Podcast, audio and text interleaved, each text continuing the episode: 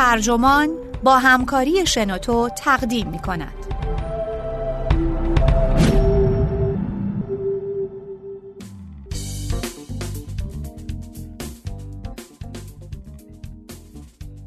برای خوندن این متن بنشینید. نوشته ویتولد ریچنسکی ترجمه محمد معماریان منبع پاریس ریویو ترجمه شده در سایت ترجمان گوینده الیاس گرجی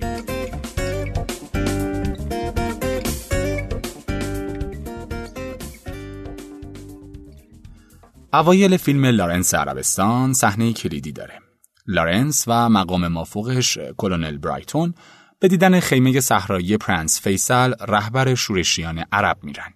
خیمه سلطنتی ابتدایی ولی خیلی تجملاتیه. پارچه های دستباف نقشدار از سقف خیمه آویزونن. سماور بزرگ برنجی در پرتو نور شمها می درخشه. قالی گرون قیمتی روی زمین پهنه. مبلمانی در کار نیست و این مردان روی قالی میشینند.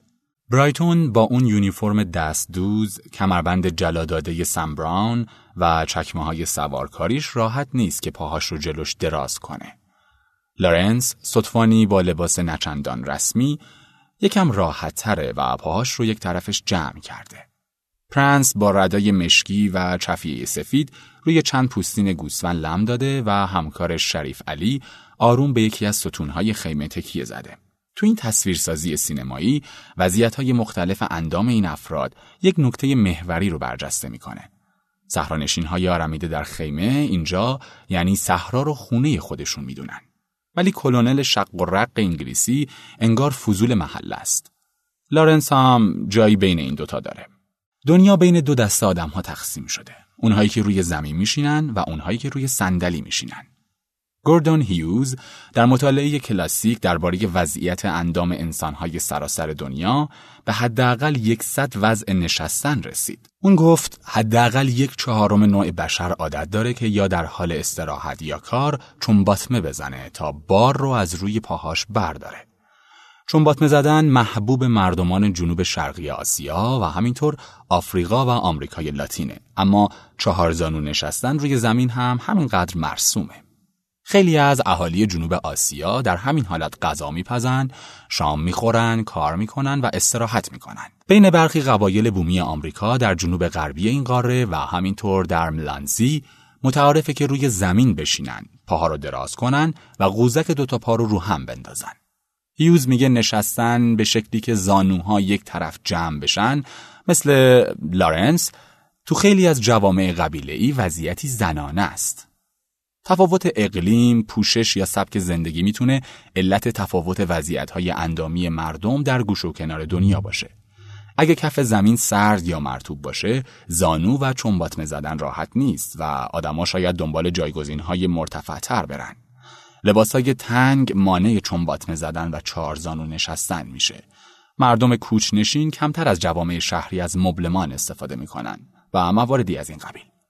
ولی این روابط علی توضیح نمیدن که چرا مصر باستان با اون اقلیم گرم و خشک خواستگاه اصلی های تاشو بود یا چرا ژاپنی ها و کره ها که زمستون های سردی دارن به طور سنتی روی تشک های پهن شده روی زمین میشینن یا چرا مغول های کوچنشین مبلمان های جمع شو داشتن اما عرب های صحرانشین و کوچ رو نه؟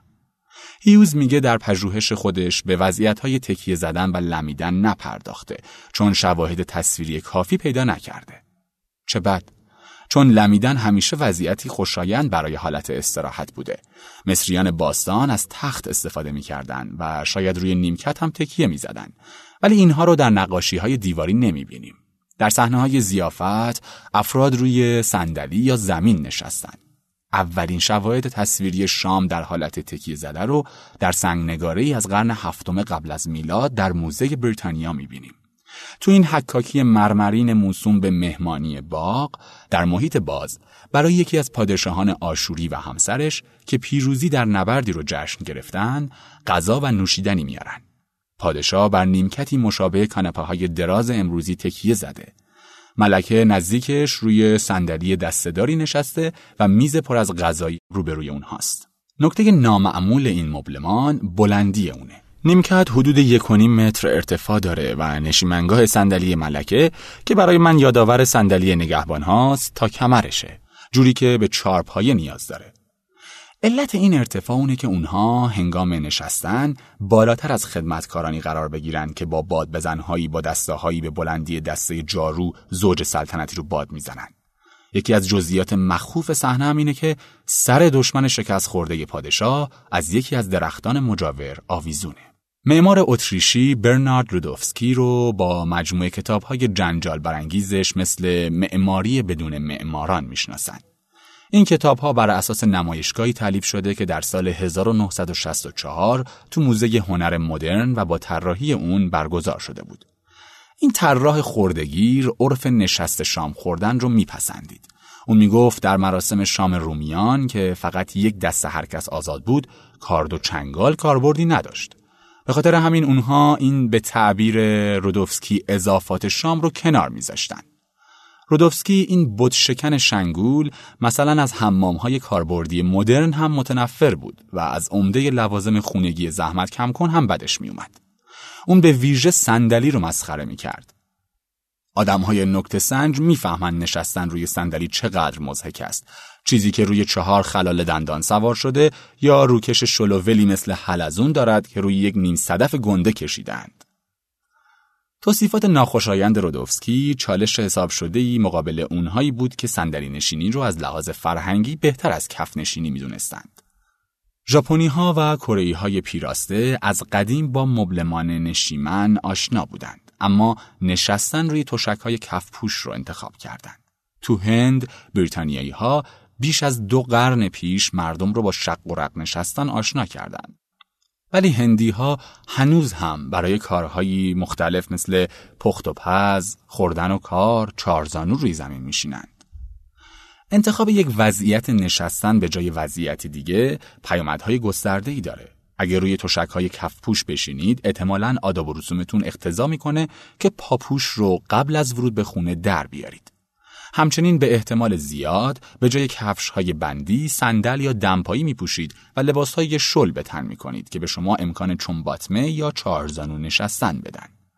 کمدهای لباس کف نشین ها معمولا بلند نیست چون براشون راحت تره که چیزهاشون رو در صندوقچه ها یا کشوهای نزدیک تر به زمین بذارن.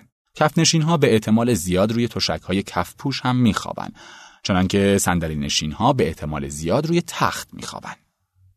هند یک استثناست که خیلی از مردم کف نشینن اما روی تخت میخوابن. جامعه های صندلی نشین انواع و اقسام مبلمان از جمله میز غذاخوری، میز آرایش، میز قهوه خوری، میز تحریر و میز پادیواری طراحی می‌کنند. نشستن روی زمین بر معماری هم اثر می‌ذاره. برای راه رفتن با پای برهنه یا جوراب تو خونه کف خونه باید صاف و بدون تراش خوردگی و ترجیحاً به جای سنگ از جنس چوب و گرم باشه. محلهای نشستن را با های نرم یا های بافتنی می پوشونند. تاخچه های بلند و سقف های بسیار بلند هم چندان جذابیتی ندارند.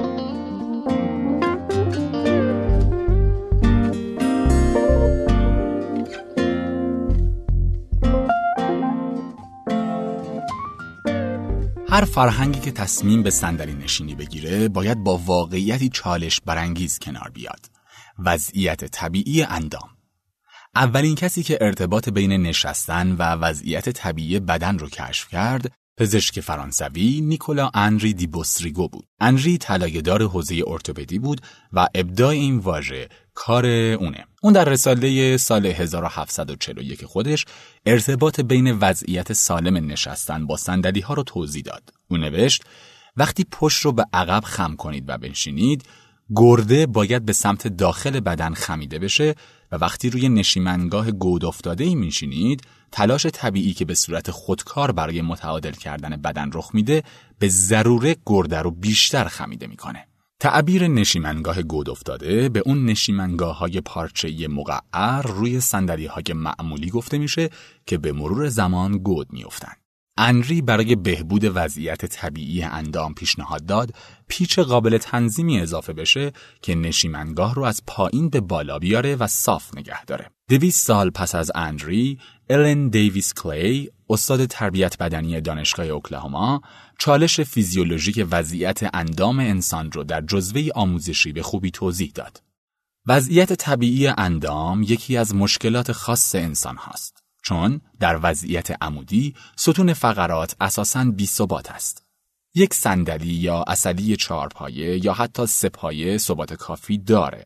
اما مبلمان دو پایه به گوش کسی خورده؟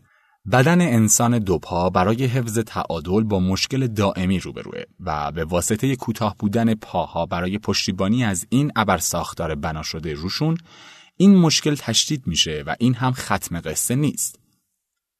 از کفل به بالا ستون فقرات تکپایه پشتیبان تنه و دست و بازو هاست. مقصود صندلی اونه که فرجه ای از این عمل مخاطر آمیز تعادل فراهم بشه. اما اون بیثباتی که کلی میگه هنگام نشستن اگه بدتر نشه بهترم نمیشه. وزن بدن روی برجستگی اسکیال یا استخوانهای نشیمن در کف لگن متمرکز میشه. این استخوانها که شبیه غلطانک های صندلی راحتی هستند فقط پشتیبانی ارزی برای بدن فراهم می‌کنن و اجازه میدن بدن به جلو عقب بره. پشتی صندلی با پشتیبانی خودش اجازه استراحت به عضله ها میده. اما اگه بیش از حد عمودی باشه فرد لاجرم خمیده میشه و اگه فقط با زاویه رو به عقب رفته باشه وضعیت تکیه غیر طبیعی پدید میاد. اگه نشیمنگاه بیش از حد محکم باشه استخوانهای نشیمن رو آزرده می‌کنه و اگه بیش از حد نرم باشه عضله های باسن رو از حالت طبیعی خارج می‌کنه و به ایسکیا انتهای استخوان باسن فشار میاره که دوباره موجب آزردگی میشه. اگر صندلی خیلی هم کم ارتفاع باشه وزن بدن به جای ران روی استخوانهای نشیمن میافته و اگه بیش از حد بلند باشه فرد رو به جلو خم میشه تا پاها رو در حالت باثباتتری روی زمین بذاره. اما این کار موجب تنگی نفس و تنش عضلات گردن میشه. در سال 1884 یک جراح ارتوپد به نام فرانز استفل آلمانی که معتقد بود اکثر سندلی ها نه برای گرده که برای چشم نوازی ساخته میشن پیشنهاد داد پشتی صندلی کم ارتفاع باشه تا از کمر محافظت کنه. استفل که پدر سندلی های مدرن مدرسه نامیده میشه توصیه می‌کرد که هنگام نشستن گرده باید حتی امکان مشابه منحنی اس دوگانه ای باشه که ستون فقرات هنگام ایستادن داره.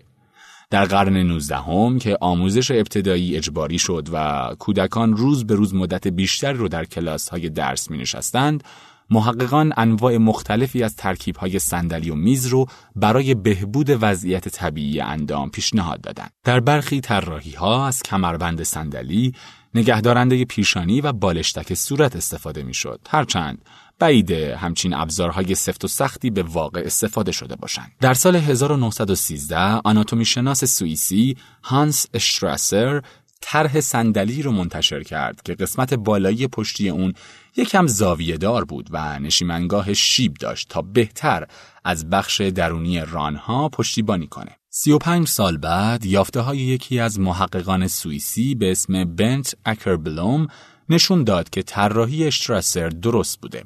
اکربلوم از عکس‌برداری اشعه ایکس و الکترومیوگرافی برای مطالعه سازوکار مکانیکی نشستن استفاده کرده بود. اون چندین صندلی طراحی کرد که پشتی خمیدشون به اسم منحنی اکربلوم مشهور شدند. حرکت بلند شدن و نشستن هم چالش دیگه ایه. هممون تجربه کردیم که اگه برآورد درستی از ارتفاع صندلی نداشته باشیم چه ضربه بدی به ما وارد میشه. علت اینه که افتادن روی صندلی ناگهان فشاری معادل دو برابر وزنمون رو به ستون فقرات وارد می‌کنه. راه حل این مسئله استفاده از دسته صندلیه. هنگام پایین آوردن بدنمون می‌تونیم اون رو بگیریم و موقع بالا کشیدن بدن در زمان بلند شدن هم دستگیره خوبیه. این قطعه به ویژه برای سندلی های کم ارتفاع مثل صندلی راحتی اهمیت داره. بلند شدن از روی سندلی های کم ارتفاع به ویژه برای سالخوردگان دشواره. دسته صندلی کاربرد دیگه هم داره.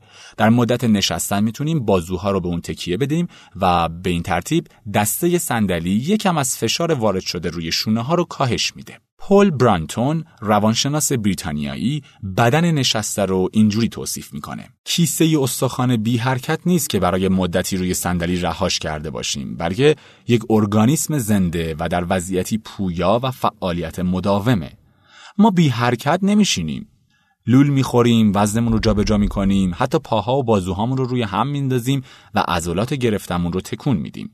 حتی اگه این کار خیلی آروم انجام بشه. ما با صندلی هامون تعامل داریم. روی اونها میشینیم به عقب و جلو خم میشیم و اغلب در لبه نشیمنگاه قرار می‌گیریم. پاهامون رو دور پایه های صندلیمون یک دستمون رو پشت صندلی یا حتی پامون رو روی دسته صندلی میندازیم. در راه رفتن و دویدن ماهریم و از دراز کشیدن هنگام خواب هم خورسندیم همیشه برزخ بین این دوتا مشکل آفرینه. حتی اگر روی زمین هم بشینیم این مشکل وجود داره. انواع و اقسام تشک، متکا، دسته و کوسنی که فرهنگ های کفنشین استفاده می‌کنن شاهدی بر وجود این مشکله. وقتی روی صندلی بشینیم مشکل جدیتر هم میشه. هر صندلی نماینده تلاشی برای حل تعارض بین جاذبه و آناتومی انسانه. راست نشستن همیشه چالشه. دوستان عزیز شما می‌تونید به سایت شنوتو سر بزنید و پادکست های جالب و جذاب دیگه ای رو از اونجا بشنوید. همینطور شما می‌تونید ایده های خودتون رو در قالب فایل صوتی با دیگران از طریق شنوتو به اشتراک بگذارید.